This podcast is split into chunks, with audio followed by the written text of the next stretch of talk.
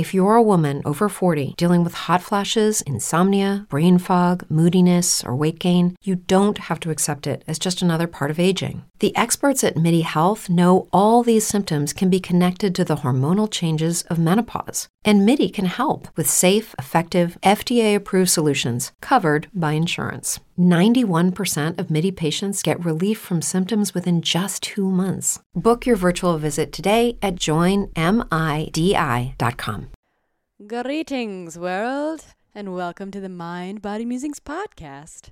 This is your host, Madeline Victoria Moon, bringing you episode two hundred ninety-nine of this show. This show that is all about the divine feminine and masculine, or one could say alpha and omega, feeling your sacred feels, being embodied, moving your body, sexuality, spirituality, all of these yummy things. And today we're bringing on a man to the podcast to talk about abundance for artists.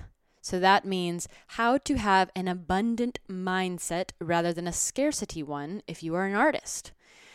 Um, and I certainly understand this fear. I talk about it in today's episode about how when I started acting last year, it's like I immediately felt some sort of leechy scarcity energy cling on to me because there's so many artists that it's it's like domesticated. It's in the D N A of artists to feel like there is a struggle. There needs to be a struggle. There needs to be some scarcity. The starving artist, that's an archetype. That's an archetype for a reason because it's been the way artists have been for so long. So uh, I am not about that life. I have a feeling you're not either. And who definitely is not about that life is Jo Towne. He has an entire business based on helping artists create a mindset of abundance, therefore creating a life of abundance. And one of the pretty cool things in his toolkit is Feng Shui. He is a Feng Shuiist, and he's really amazing at it. He did my friend's office, and I have never seen something so perfect for my friend and who he is. It's like the inside of him spilled out into his room, and that is the gift for Jo Towne and his wife. They do amazing work helping people create, as you'll hear him say later, a room that is basically a vision board for your life. So, Jo Towne is an award-winning writer and director who got his degree in acting from the University of South California. He's been a coach for the past nineteen years for both businesses and performers, some of who are selling that product you just bought or starring in that movie you Netflixed last night.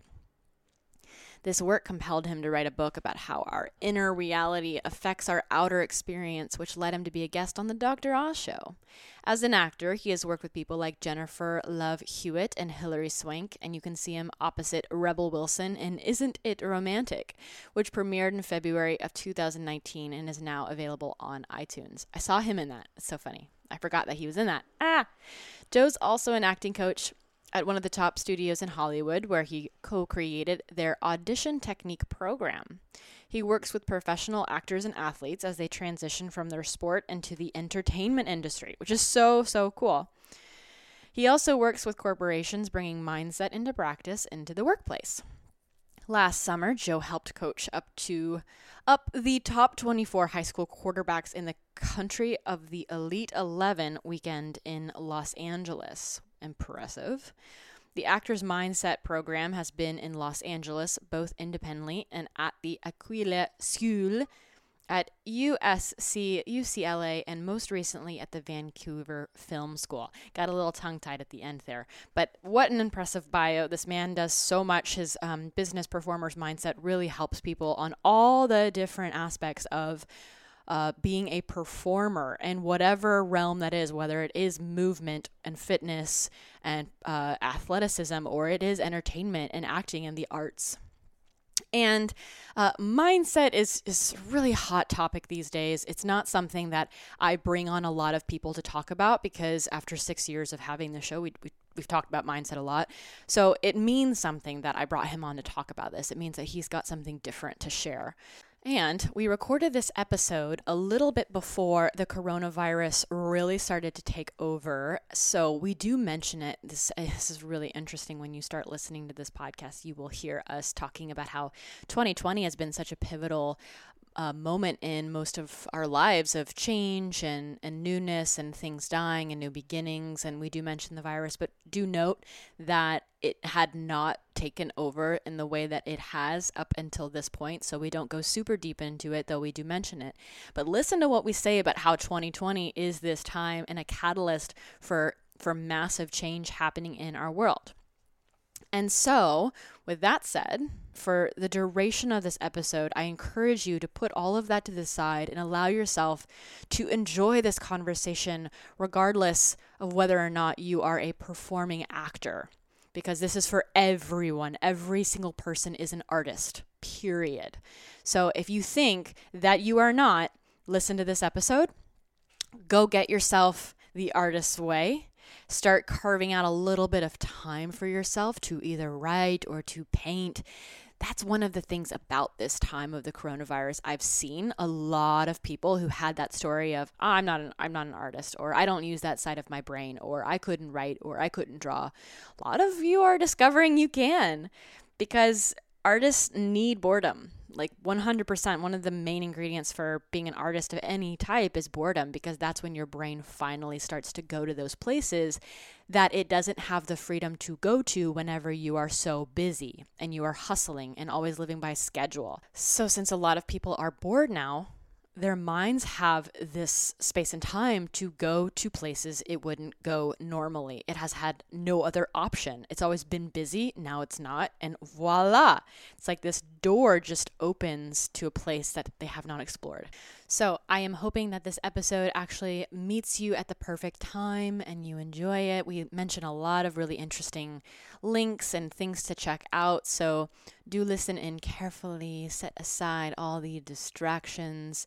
And the last thing I will say is, if you haven't signed up for my newsletter or you have not signed up to get any of the free gifts that I offer, go to maddiemoon.com forward slash free gift, and you will see there are four free gifts there. One of them is my top favorite one hundred books list, so you get all my top favorite one hundred books. Another one is feminine and feminine embodiment practices, my top four go-to embodiment practices. One of them is for the men in your life or for you, but it is around how women lose Uh, trust in men, the top five ways, which on the flip side means five ways that men can really meet the feminine where she she needs him, where she desires for him to show up.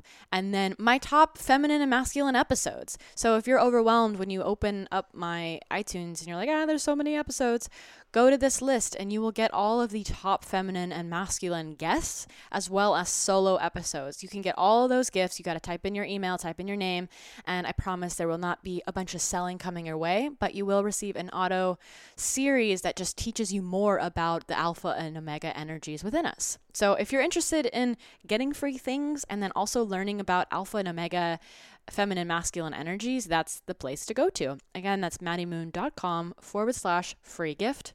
Get your free things. And let's head into this divine episode about abundance for artists with Jo Towne.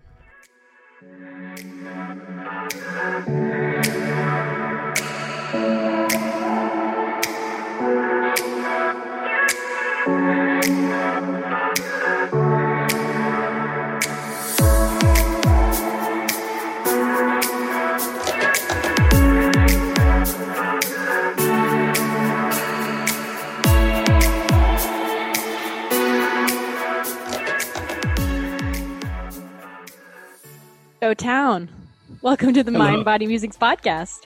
Thank you so much for having me. Um, thanks for dealing with my wishy-washy nature lately, and for we, we stuck to this time. We are here. Mercury is in retrograde, so wasn't sure if we were going to make it here, but we did make it, and we're going to have a fantastic time. I can't wait. And listen, it's twenty twenty. People are dealing with a lot of stuff, so adjustments need to happen, and we were retrograded into this spot from before.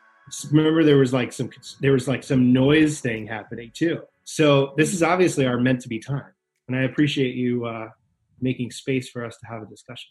How have you been feeling about like twenty twenty overall? When I see these memes on Instagram that are talking about, does everyone feel like we've lived an entire ten years in twenty twenty alone? Or I've seen something else that was just saying like, does it feel like everyone's entire lives and everything you know about it are shape-shifting and falling apart? That's certainly how I feel. This year has, has felt like a massive transformative experience. Not much has changed physically speaking, but Um, it's like a turning point in my life, and there's a lot behind the scenes that I feel is is uh, is morphing and growing in a new direction in my life, even if it's not physically being seen. But it, it feels like it really started in the beginning of twenty twenty. Have you mm. have you experienced that in your life?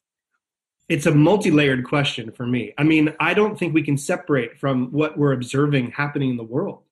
We started this year on fire.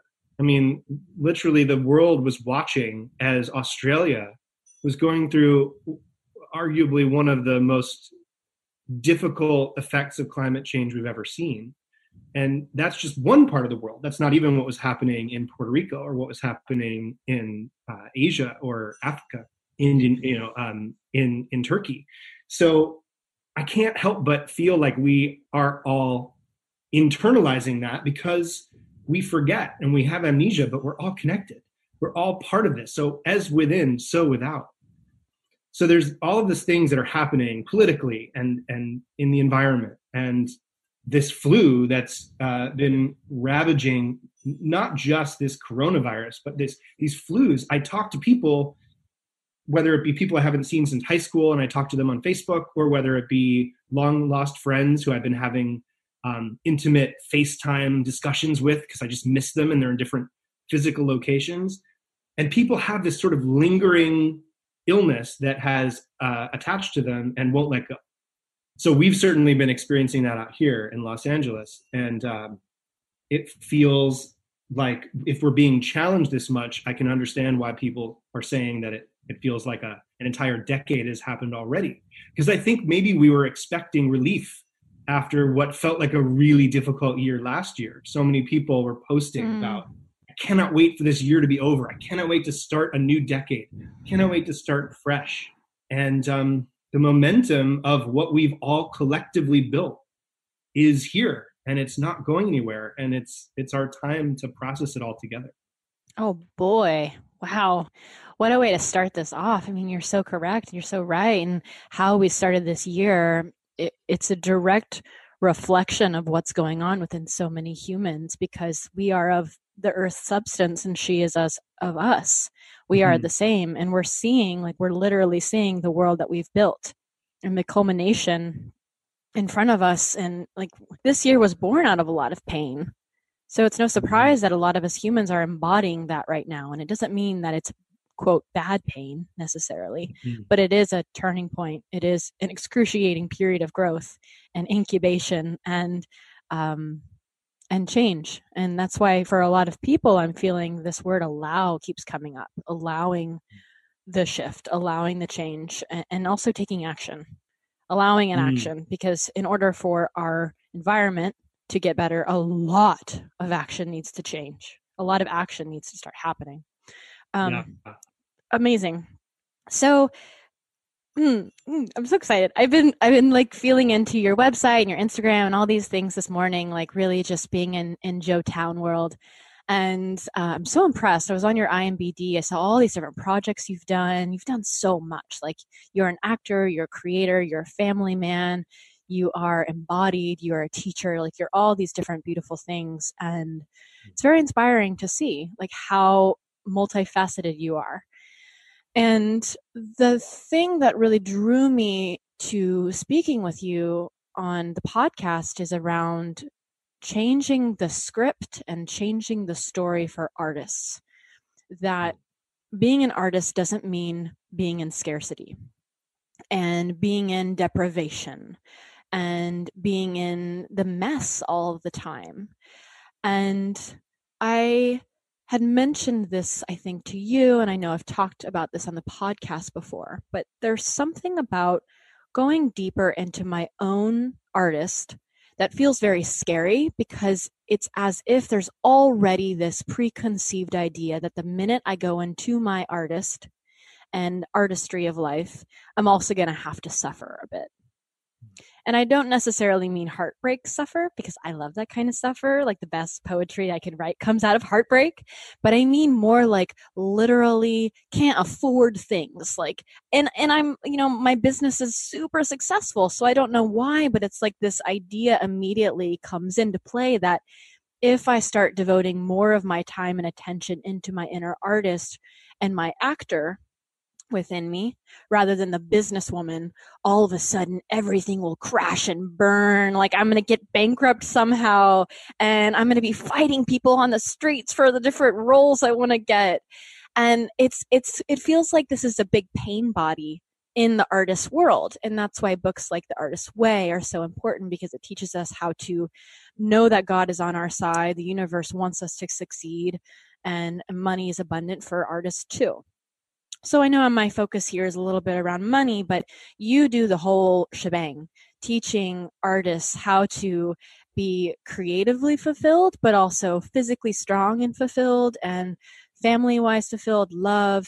So I just want to want to start there and, and give you the floor, talking just whatever's coming up for you right now around this this um, abundance mindset for artists that that you're trying to influence people to begin having. Mm-hmm. First of all, I want to say thank you for that beautiful introduction, and, and thank you for seeing what it is that I, as an individual, and that we as a company are, are seeking to do. Um, I don't think we can ignore the realities as we tune into our magic. So what I mean by that is The, the way that our industries are structured are not designed for us to thrive. About ten years ago, actors found that you could look up stats like less than one quarter of one percent of those people in the union make a livable, workable wage.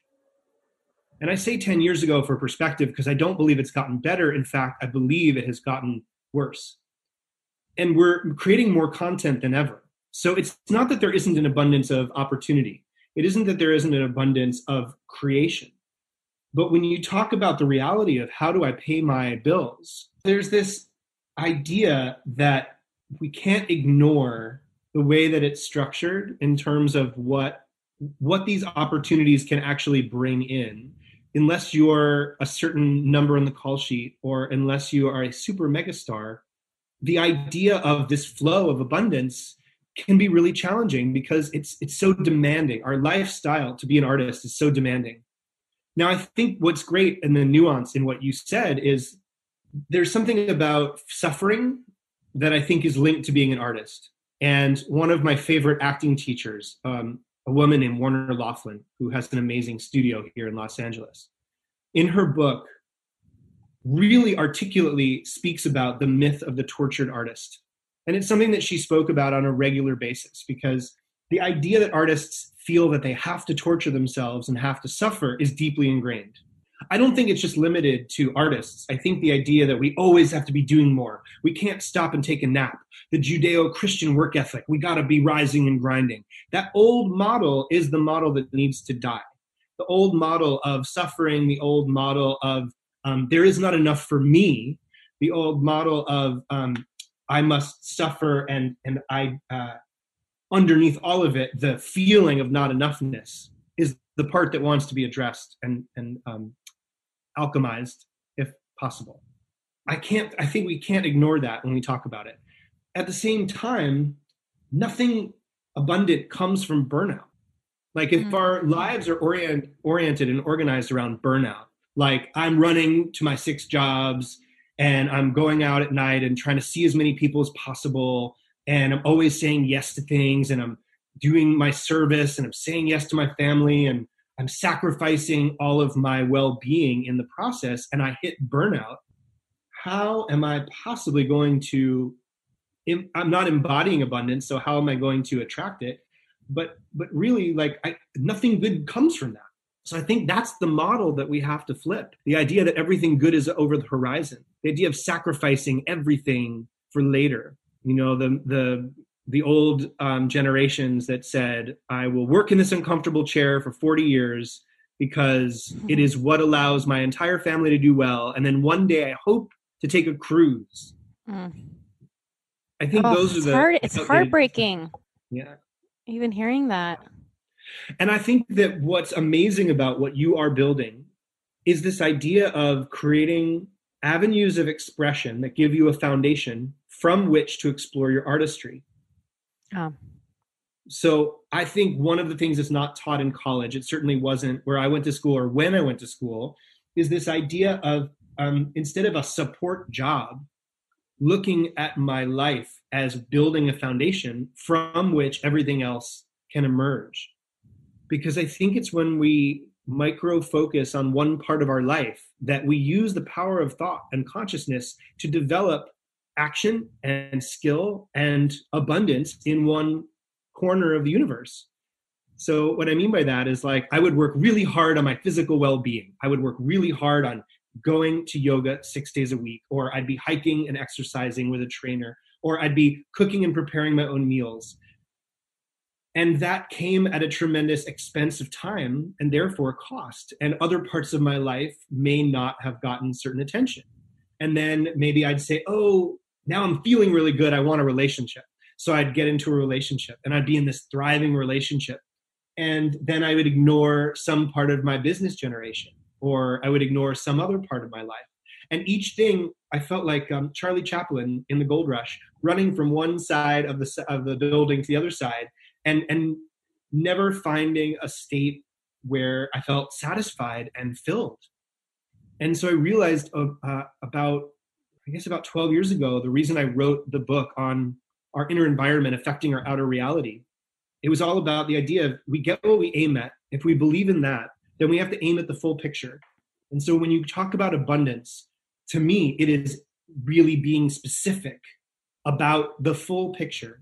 And I don't mean specific like it has to come on this date in this amount. He, he or she needs to look this way and be this height. That's not what I mean by specificity. But we can't just leave it be general. I want more abundance. Because I've coached a ton of people for twenty years, and if they said, I want to be more abundant, and they found a twenty dollar bill on the street, I don't think that's what they meant, mm-hmm. even though that is more than they had before. So that's where I wanted to start the conversation. So, so brilliant. You said two things that really stuck out to me. You said nothing abundant comes from burnout, which is so simple and so profound. It's so true. Like so many of us, we start to reach for abundance when we are in the most burnout. Obviously, that makes sense. But the burnout just continues in the hustle for abundance. And that's what leads to this feedback loop of I'm not doing enough. I need to make more vision boards. I need to go to more full moon circles. I need to go to, I need to write more affirmations. I need to take more baths and then take pictures of it and then post it on Instagram and talk about my intentions that I have for the month. Like and, and even though you're doing all of these quote abundance things, at least in this, the, the new age space, it's leading to more burnout because it's more of the doing. And I'm, I wonder if the abundance really comes more from the being. And that leads into the second thing you said of, if you're not embodying abundance, how can you attract it? Which like, whoa, that's so true. How can your physical body be that of abundance? Which to me, when I hear that, I think of like really deep breath and groundedness and, and nature. I mean, even no matter where you're living, but you can connect with plants, you can connect with the earth. And, and that is the greatest form of abundance, the vastness of the world. So thinking of like asking you some very practical questions here, like, uh, like if you're wanting to be, um, if you're wanting to write the next greatest screenplay or be a, a, a full-time actor, like that stat you gave of, you said like one percent or less than that? Like one of, quarter of one percent of people who are in the union, and that's not even people that are seeking to become a union member. Yeah, so in the union, and for anyone that's not familiar with that, what is that? What is the union? Yeah, it, in the United States, it's the SAG-AFTRA union. It's a guild. It's not technically a union because they don't help get you work, but we are all union workers and union artists, and that is our union. And that's all for actors. That is for actors. Yeah, so, so everyone knows. The Writers Guild or the Directors Guild or something. Awesome. So if you're in that, it's, yeah, that percentage is actually making a, a good living. And, and so, then of course, I'm so sorry. The, the other nuance is obviously there is a stage union too, right? Yes, so you yeah. are, Actors Equity is the union for artists who work in the theater. And so um, those are brother and sister unions. Yeah, just in case, because a lot of people who listen to us are not actors.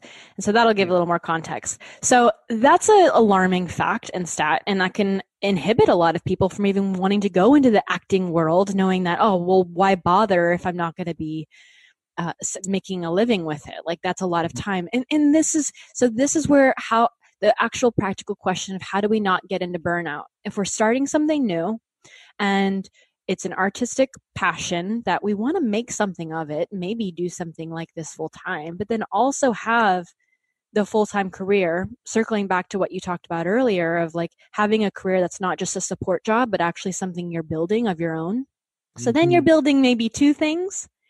And then you also want to have a relationship and you want to be physically healthy and fit and go work out. What does it practically look like to to not go into burnout doing all these passionate things, to take care of yourself and to do it in a um, embodied abundance way?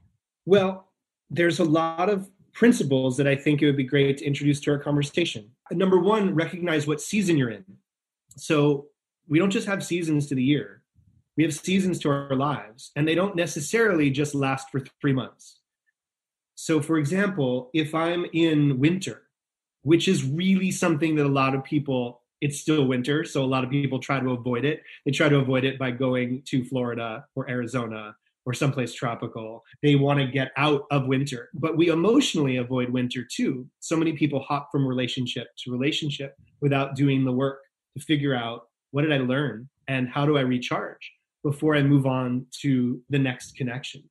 And so there's this model that comes from sustainable farming where they used to take uh, the entire crop out of the soil, and they would keep some for themselves and they would try to sell the rest so that they had enough money to last throughout the year. But they found that if they took the entire crop, every third year or every fourth year, there'd be a down year, which means that they wouldn't provide, the, the soil wouldn't grow any food. And so what they found is that they only put ten percent of their crop back into the soil, that it became sustainable, and they never had a down year. So this idea of tithing was adopted by the church, the idea of giving ten percent of our salary to that which fuels us and inspires us. And it used to be communities like um, where we would gather on a weekly basis, whether it be a temple or a church or an ashram or a yoga class or um, our family dinner, you know, Sunday supper. And so the idea of giving back to our community, um, I feel like is really important. But I wonder if the model is flipped. You know, I wonder if we need to, like they say on the airplane, put the mask on our own face first and then help others. And I think there's so much guilt that comes from self-care because it feels like we're not doing anything. And mm-hmm. I think what's so great about studying elite performers is they have eradicated that thinking from the way they organize their lives. So when I'm not working, I can just do nothing, but I don't think that's what they're doing. I think what they're doing is purposeful recovery. Mm. So there's two things that I think we are missing in terms of how we organize our lives around performance that allow us to be in an optimal state of performance. And the main one, the thing I think we can learn the most from elite athletes is recovery. So for example, when I was growing up, football practice, I was in, I played football in middle school, but I was not a football player and I never played professionally. But there was this concept of two-a-days that I think a lot of athletes will understand, which is you have two practices that are really intense every day. And the idea is if you do that every day on Saturday or on Sunday or on game day, you will be at your best. That was the old model. And what they learned is that that's not scientifically true. The idea is that we can sustain our maximum effort for about ninety minutes. And then we need to spend the rest of the time in active recovery. It's how elite basketball players go from playing an entire season to going and playing the entire summer, representing our country in the Olympics, and then coming back and performing an entire other season. It's because they spend, from the moment they, they get off the court, in ice baths and getting physical therapy and getting treatment and sleeping in certain ways and adjusting the temperature of their sleep and what they take in their body. And that is the only way they can sustain. So this idea of sustainability is one of the first principles that I wanted to make sure we introduced. Mm, that feels really good. And I love that you brought in the the farming uh, and tithing and t- tithing with ourselves. And it's making me think about, you know, embodiment is so important. We talk about this all the time, being truly embodied. And it's it's amazing how disembodied we as a culture can become to our own need for rest. I read this little tiny meme on Instagram that said something like, take your rest as serious as your hustle. And it's such a simple concept, but when you actually, I'll talk about myself. When I look at my own life, I have such an incredible ability to override what my body is saying in, in times, because I'm so trained to. Like when I was a bodybuilder, I had pneumonia and I went to the gym twice a day. I did two a days with pneumonia. Like I didn't care. I just totally disembodied. And then the past three days, I, I, I did have the flu and I went to the gym one of those days because I didn't realize, like I was feeling all these cues, but like still was like, I can go, I can go walk at least. I'll do something because I wanted to feel productive. And it, this is, it was a wake up call for me. Like the past couple of days of having this physical and emotional purge, I started, I had so much time where I really slowed down. Once I realized I had the flu, I didn't go back to the gym. I didn't know at the time. But when I'm thinking about this theme of rest and sustainability and seasons also, I also think there's some value to sitting down from time to time, like even monthly, and feeling into the energetics of that month and what is needed, and pre-planning, like pre-planning that you haven't had a trip, something purposeful. Not just a vacation where you go to Mexico and drink drinks, but like I have a desire to connect with creatives. Okay, well then this month, what really beautiful creative event could you go do in Santa Fe? Something really purposeful to get you out of it. And and linking back into the embodiment aspect of what I was just mentioning is, when you're starting to feel the very subtle cues of your body of a need for, like, you're just sore, you know, right? Like, I'm just sore, and not just going immediately into, well, I'm sore. Well, that's good. Let's just keep going. But going mm-hmm. into what, what would be purposeful for me around just the simple soreness, and knowing that you don't have to be sick or dead or totally broken, like in your body, to deserve that, mm-hmm. to deserve a purposeful massage or a sauna session or an ice bath. Like you don't have to be an extreme athlete to benefit from Rolfing or something that's really good for your, we're talking about the physicality right now, but something really good physically for your body. And of course there is like the emotional well-being. You don't have to be totally in depression to go to therapy, right? Like we are all, um, it would be useful for all of us to have these tools at any point in our lives. We don't have to be in the extremes in order to, quote, deserve them. Yeah, I love everything you're saying. I love the idea of these subtle cues. And I think that there are so many people waking up to this idea. And, you know, I follow different people, obviously, um, part of um, you coming into my orbit is one of our mutual friends, but it's so wonderful to get to see what you're putting out to the world. And, you know, um, part of my day is what information do I choose to let in? And so coming across my Instagram, places like The Nap Ministry is just beautiful, just daily reminders of the importance of pause, particularly with that group, you know, um, that was created for um, people of color who, you know, have to deal with not only the same issues that we're talking about, but um, the kind of impact of systemic racism and how the idea of generational wealth impacts their sense of abundance and well-being. So the idea of us being in this together, as we talked about, and the idea of our community, we have to include everyone. It can't just be for um, the people that I would say that we surround ourselves with. We used to have these groups that we would be raised in whether you call them a community or whether it was a tribe or a pocket of people, it was about one hundred twenty people that you could connect with. And now through social media, we're connected to thousands. So we're stretched even further and we're loosely connected to people's stories. So to me, it's not only um, important going back to what you said about the subtle cues, but figuring out what we actually need. So on that day of the gym, you had a thought, which was, I can do this. And then there was a softer cue underneath that was like, what do I actually need in this moment? And so our mindfulness training and getting quiet is so that we can hear those whispers of intuition sooner. I often feel like I learn lessons one of three ways. I learn it in the easy way, the intermediate way, or the hard way. And the easy way is coming to trust that voice that you described and listening and getting quiet enough so I can hear it on a regular basis. And if I make space for it, things go better. Mm-hmm. Uh, when I am not paying attention or I'm getting busy or I'm distracted, um, I usually end up getting a reminder. It's like a tap on my shoulder like that. And it's like, Joe, slow down. And if I don't pay attention at that point for a variety of obligations or reasons or general busyness, then I find myself being held over a cliff by my ankle and the universe is saying, do I have your attention now?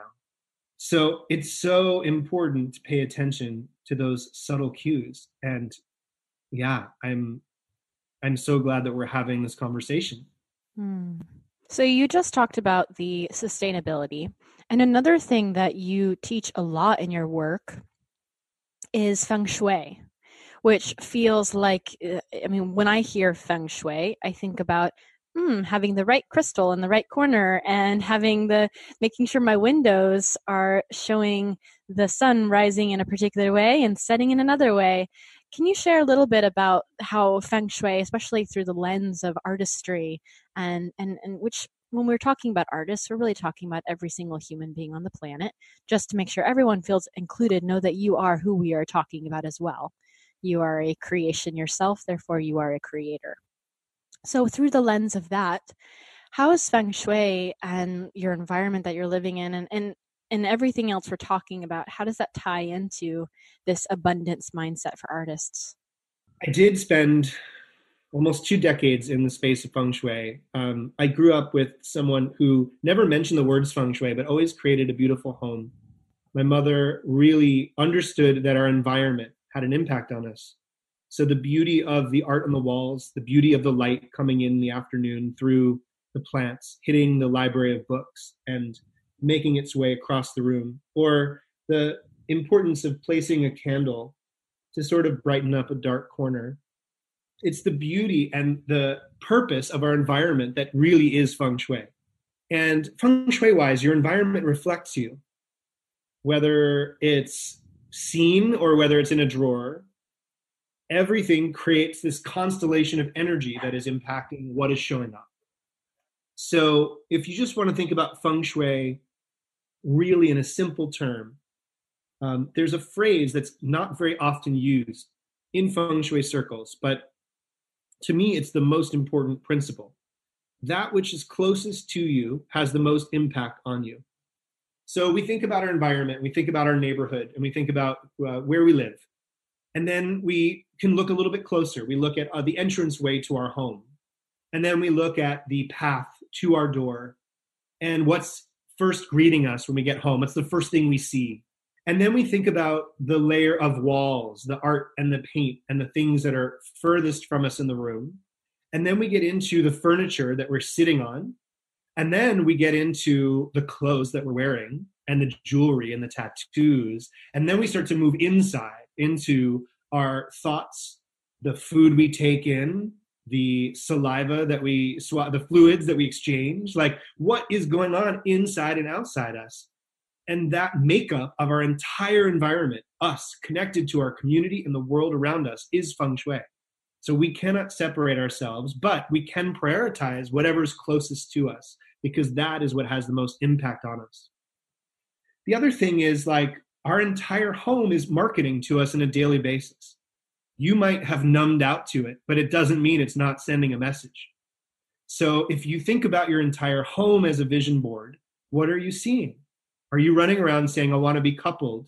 And then you look at this sensual woman on the wall or this stamp collection of the Queen of England, and you have forty images of single people in your space and one candle, and your environment is not matching what you're saying that you want. So our environment is advertising to us, and our home is a vision board.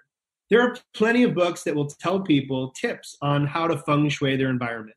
You can boil it down to step one, fix your shit, get rid of your shit, and cure your drains. Like, you just need to deal with your past. You need to get go through that pile of papers. You need to get the stuff out from under your bed. You need to make space for things. Like, that's stage one of a feng shui makeover.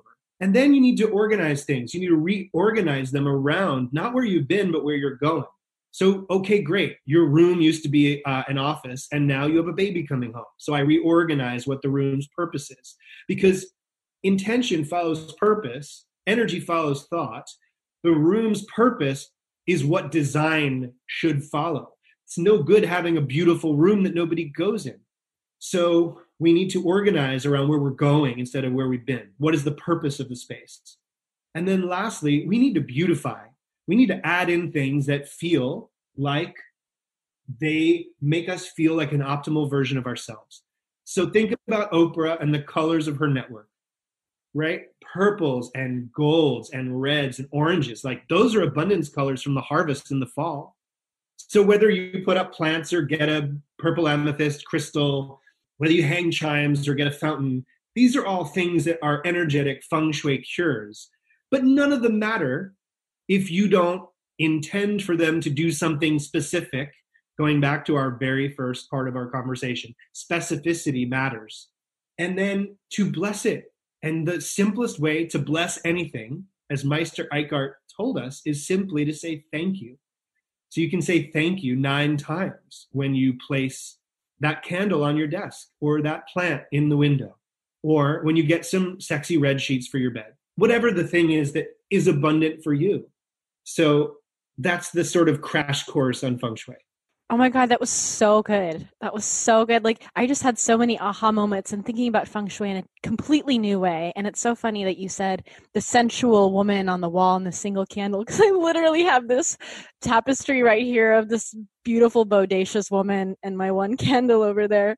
But I'm not looking for partnership, so it kind of works.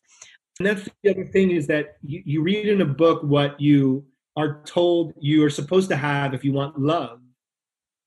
And the thing is, is that after a relationship, people go into cloistered nun position because that's their winter.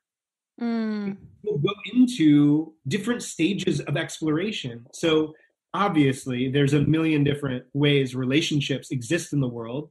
There's spectrums uh, and fluidity around sexuality and gender. So our spaces, all I'm saying is that don't follow a book if it doesn't feel right in your gut. Just make sure it reflects who you are now, not where you've been and what you think it should be. Because what happens is there's this feedback between your space gets set up and it feels really good for a while, and then you change. And then your space feels like a skin that needs to shed. And it's when we ignore those cues that things start to build up, because now we're not in alignment or harmony. We're in tension with our space and we're numbing out. And that's mm. where problems arise. And I feel sometimes that we're we're, we're taught that we're that most people are constantly wanting the same things. Like, going back to the relationship thing, this is one of the first times in my life that I'm I'm truly not looking for one. And so the tapestry that I have, and and I have like this jewelry necklace holder that's boobs, and I just have all these women things, and I'm going through this time in my life where I'm just really um, worshiping the feminine. I'm just worshiping the feminine everywhere I see her. And I don't really feel like I pick up mo- most books that are having the assumption that women are going through the time of worshiping the feminine. Most of the time when you're picking up books, any books, it's making, they make the assumption that everyone's looking for love externally. Everyone's looking for the next relationship, for their partnership. So I'm, I'm grateful that I haven't read Um, these books on how to set up my space, because then I might be falling into a pattern of looking for the same thing that I'm not really looking for. If that, I hope I'm saying that the way that I mean it, because otherwise I, I wouldn't have any of that incubation time to really ask myself, what do I want? What stage am I in? because some people aren't looking to set up their stage or their home for spirituality or for partnership, but something totally different. So I'm curious on what, in your perspective, what does white mean, or what does white call into a space? If you have a lot of white uh, and, and translucent, just very like openness, lacking color. Well, I mean, to me, artistically, it means it's a blank canvas, but in terms of element theory, that symbolizes the element metal. So there's a certain organization to it, but um, from a vibe perspective in Feng Shui, it's about creativity. It's about the future. It's about where am I going? It's about being inspired, inspire, breathing in life and figuring out where I'm headed. Some people relate it to purity. Some people relate it to children. It doesn't mean tomorrow you're going to have a child, but it means being wondrous and having eyes like the mind of a child. So those are all the different qualities that white can represent in a space. Fuck yeah. I love that, because my space is so white. And today I was like, hmm, I wonder what this means. I have to ask him about it, just because I'm mm. constantly like filling my, my space up with white. Yeah. So um, what is one of the pitfalls that you find the Feng Shui world is selling? Because I remember us talking about this on our our call together earlier before we did this podcast about like sometimes they're actually looking at your weaknesses, right? When they're selling your Feng Shui. Do you remember this? Yeah, every industry does this. It's it's one of the ways that they um, create, you know, if they make you feel not at home in your body, then they can sell you pills or a diet or different clothes. So in Feng Shui, it's no different. They There are a lot of um, people trying to sell you on fear, and they have the cure. They have the answer. Hmm. So when you read a book and you become afraid, then you must buy their product or you must hire that person. And very early on, I decided that was not a business model for me. I didn't want people to become afraid of their space, especially not superstition. Mm-hmm. So there's a difference between energetic principles and superstition. And every culture on earth has their own version of Feng Shui. Every culture on earth has their own version of superstition. And so we get to decide what it is that is an energy principle. Um, the idea of balance and yin yang, that is an energy principle. The idea of mirrors and whether they're good or bad. The idea of, is this good or bad? The idea of um, numbers meaning death or numbers meaning abundance. You know, those come to us through different cultures. And so if we're part of that culture, or if we believe that thought, then it's going to have an impact on us because our inner environment is closest to us. So I'm just not in the business of wanting to sell people on being afraid of the way they're living their lives so I can profit. Hmm. Beautiful. Is there anything else that you feel like sharing around this yeah, theme of? I have a few things that I really want to make sure that um, we get across in this. The first one is how we organize our lives over time, not just today. I really think it's important. Um, one of the reasons why we started our company was this idea of um, growth mindset is populating a lot of culture. You'll read about it everywhere from Harvard Business Review to um, journals at Stanford, and now it's populating schools, high schools, and uh, even elementary schools. It's not something that was around when I was a kid growing up. The idea of growth mindset is that when we have an opportunity, whether that opportunity is a date or whether the opportunity is the job of our lifetime, that it can there can be pressure that that comes from those moments because we care. And I would say taking a step back from booking the job or getting that person to like me, organizing our life around improvement over time um, matters. So this idea of growth mindset is, is using every part of my life to improve and grow over a long period of time, one percent better over time. And not just generally, but looking to people who embody that. You know, whether it be a mega acting star who becomes a brilliant director, or an amazing young basketball player that becomes one of the best the game has ever seen. It's because they didn't stop growing and learning. So when we're good at something and we're young, our identity can get attached to that thing. We can become, I am an athlete. I am an artist. And then there can be all this pressure when those big moments show up and invite us into them. But if our goal is about learning, then it can take all the pressure away.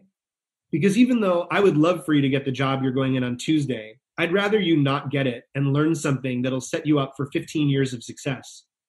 than to just say, you're going to get this one, and then you're going to get the next one, and you're going to get the next one, and have that hope and attachment to every single opportunity that happens. So I would say that it, improvement is a way of organizing our life and the way that we're looking at it. And I would say that the second thing is, if we want to be and have and experience abundance, then we need to figure out one simple thing: add value. Add value in every exchange. Leave it better than you found it. So if you're stapling papers, staple them better than it's ever been done before. If you're making the bed, leave it a little better than you found it. If you find trash in the ground, pick it up. If you're doing a job, an act of service for a company or for yourself, the quality of what you do will get you ten to twenty more leads. The quality of not just what can I get, but how can I serve? So be about it and, and add value. And then lastly, I would say that the quality of energy, we were talking about earlier, the mask on our face and the idea of being embodying abund- abundance as an antidote for lack. So I would say joy as a vehicle. When I was thinking about you in our conversation this morning, and I said, if there was one thing that I wanted to share with the listeners in this conversation, it's the invitation to have joy be the vehicle that you travel your life through, not the result you're seeking. So what is it that you're bringing to each exchange? What if you could organize your life and have transition time from whatever you're doing to the moments that you're trying to show up and serve? And can you fill up in the way that you sleep, in the way that you exercise, in the way that you move your body and dance, in the way that you put on clothes, in the way you take off clothes?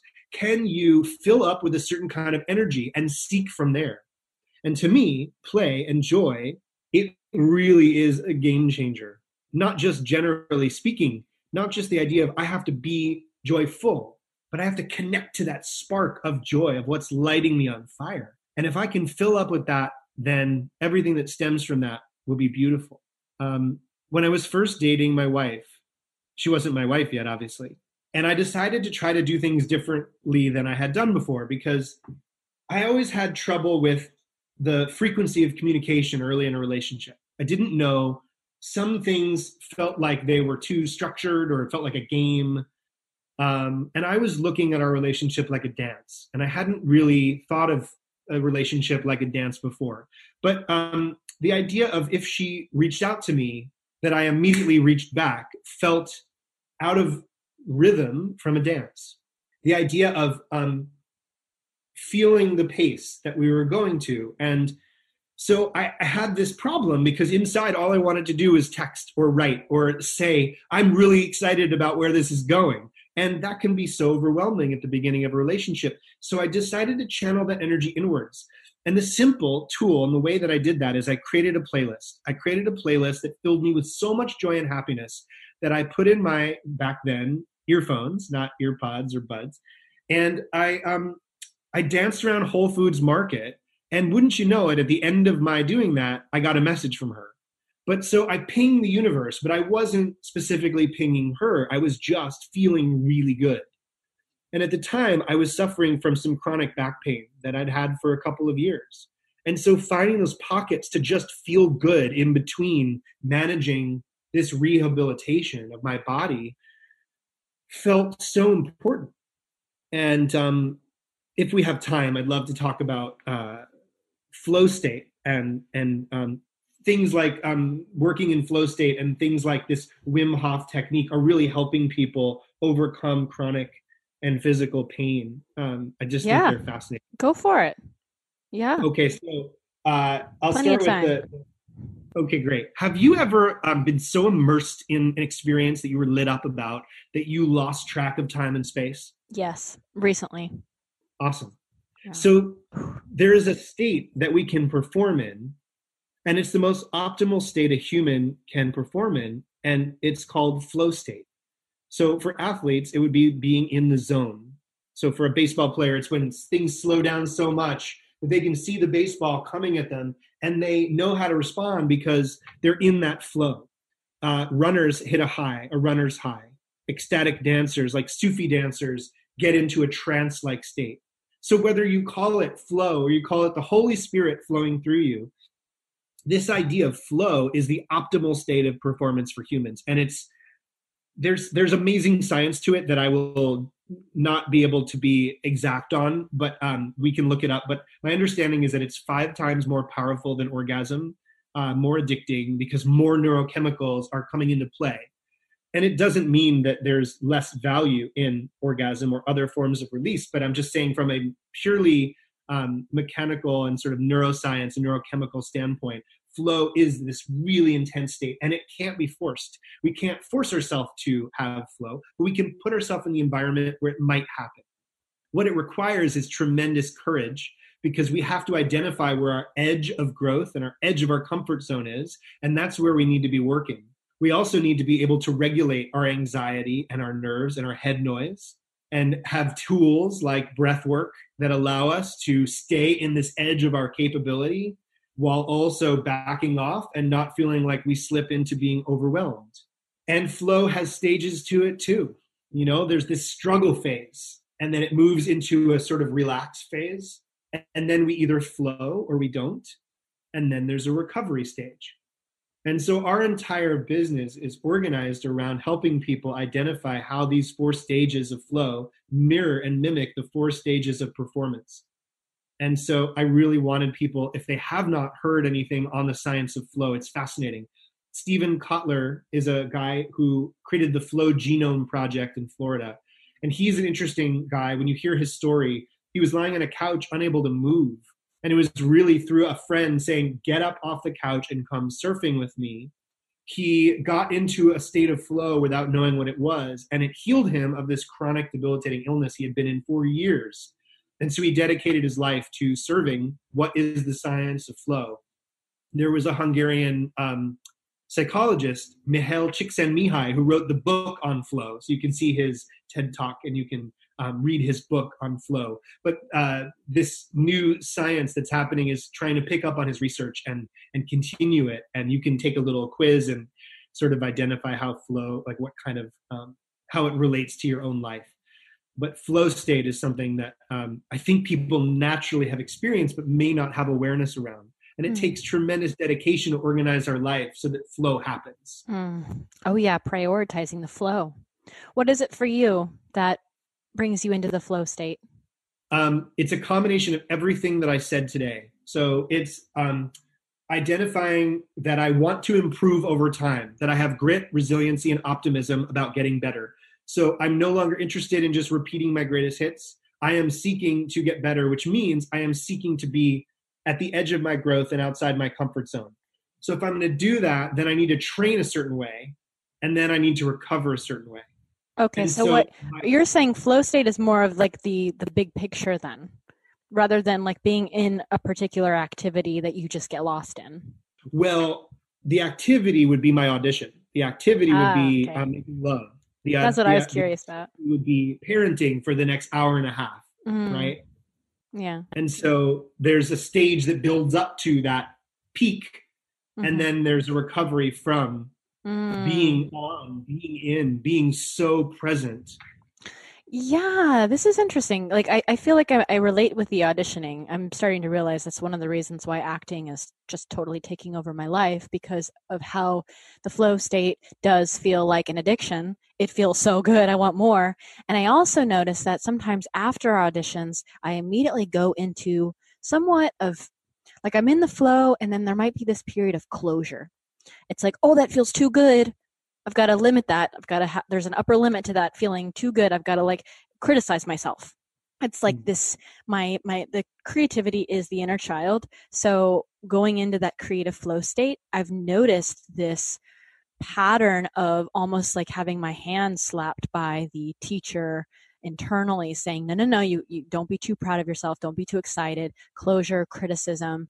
And I have so much, I've trained my awareness so well that I'm watching all this happen rather than in it. And I'm like, whoa, that's interesting. Look at that.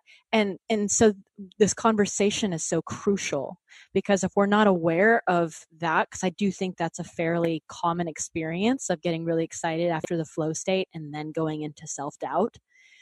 Um, then it can lead you into not being in your flow state anymore, because that self-doubt period is you're you're too in it. And you don't want to be in that. That doesn't feel good. So just sort of the baby out with the bathwater. And we don't want that to happen. We don't want people doing that. Your flow state is beautiful and crucial. And so this, the aftermath, the aftercare of your flow state is just as important as the flow state. What you're saying here of the recovery. So after you're in your flow state, what can you do afterwards? That's it, nurturing. It could just be the awareness is nurturing enough to know, oh, that was my inner mean girl teacher. Or it might be like a warm like cup of tea and a sweater, and like actually just mm-hmm. nurturing yourself like you would your inner child or your actual literal child. Um, yeah, that's a really beautiful conversation. Very important. Well, I love that you mentioned upper limits problem. Uh, that's a great conversation to have because that's an edge, right? That's an example of an edge of growth. I love that you're so conscious and aware, and that you say, I have awareness over what's happening, even if I don't know necessarily what to do about it at the moment. Having awareness of the critical voice coming in, because awareness is what will lead you to change. Awareness is key. Totally. Talk about three re's after our performance. And first, I just want to say, and I really want to find this article because it was mentioned to me recently that there was a New York Times article that said that performing, maybe it's like performing something like a Broadway show, Uh, takes a toll on your physical and emotional body that is the equivalent of being in a minor car accident. And so if you think about performance taking a toll on us, then the idea of just shutting off and going back to our lives feels like an impossibility, and we're we're kidding ourselves if we think we can just pick ourselves up and move on. So there are three things, like that hour after your performance, that hour after you've put it all out there, is fertile ground, and either you'll do something to it or it'll do something to you. So we think of it as having three stages to it. The first is recover. Go drink some water, go to the bathroom, get quiet, um, give yourself a warm cup of tea, give yourself a hug, you know, eat a, a, a nurturing meal. Sometimes when I'm nervous before a performance, I can't eat, so I find myself starving afterwards. So mm-hmm. put some nourishing food in there.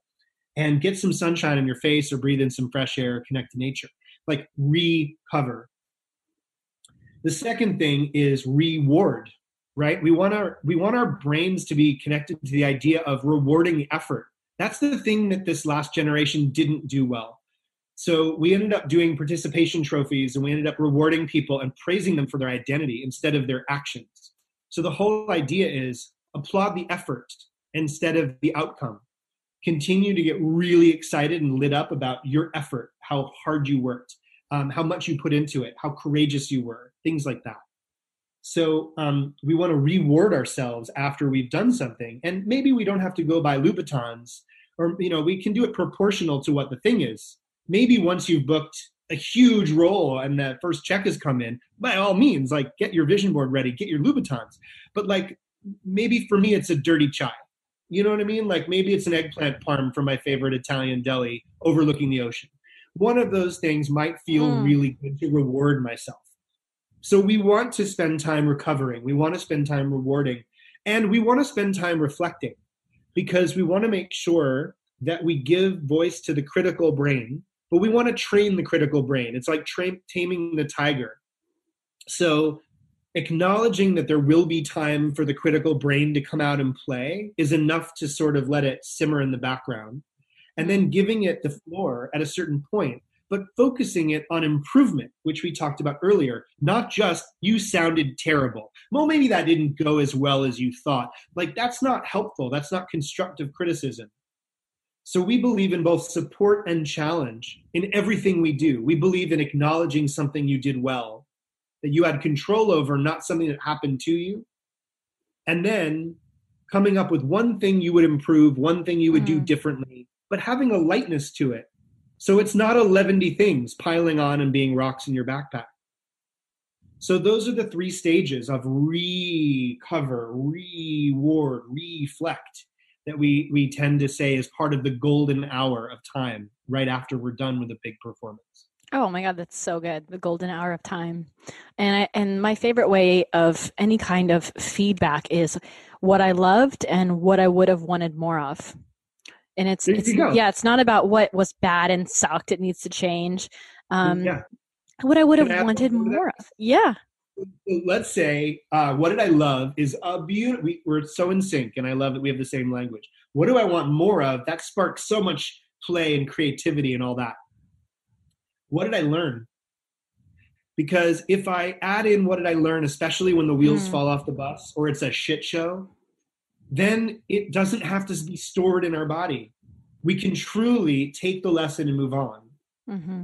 And so don't try to do that the moment it's done, before you've recovered and before you've rewarded, but maybe the next day, maybe later that night when you're journaling, maybe in the bath a couple of days later when you feel like you're full enough to be able to handle going back to work. Because if you do care about getting better over time, then learning goals mm. matter. Yeah, and it takes a beginner's mindset too.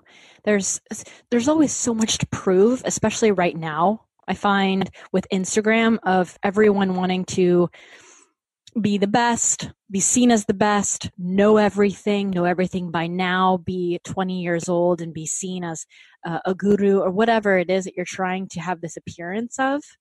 Being able to slow down and reflect and say, like, what did I learn? What what can I learn? How can I turn this experience that might have felt not like your best performance ever into a a, a growth experience? It requires humility. Because you know, wouldn't you want to know why? Like, wouldn't you want to know why it didn't go well? And not just yeah. because they were rude or because I didn't, I got, I missed the subway. Like, mm-hmm. how, what does that allow you to do about it next time that can yeah. set yourself up for success? And knowing that just because just because there's a place to learn and grow doesn't mean that something about you is wrong. It's oh. separating your action, what you did, from your identity. Just as yeah. worthy, just as wise, just as beautiful, and also having something to learn. Yeah. Mm, so good. So where can people connect with you online? Well, my favorite place would be either on Instagram, where I spend the most time, but they can certainly find they can find us there uh, at The Performer's Mindset, or you can find me at Jo at me Jo Towne. I'm at me Jo Towne on Twitter and at me Jo Towne on Instagram. But um, The Performer's Mindset is is um, where I'm spending a lot of time offering tools and and um, mm. examples of other leaders who are embodying what we're talking about today. Perfect. And our website, The Performer's Mindset, too. I will have those links on the show notes to this episode. Are you down for a quick divine deep dive round session? Go. What is your favorite way to move your body? Oh, uh, undulating circles like dolphins playing. Yeah, I like the sound of that. Mm, what is a non-productive form of expression and creativity that you love?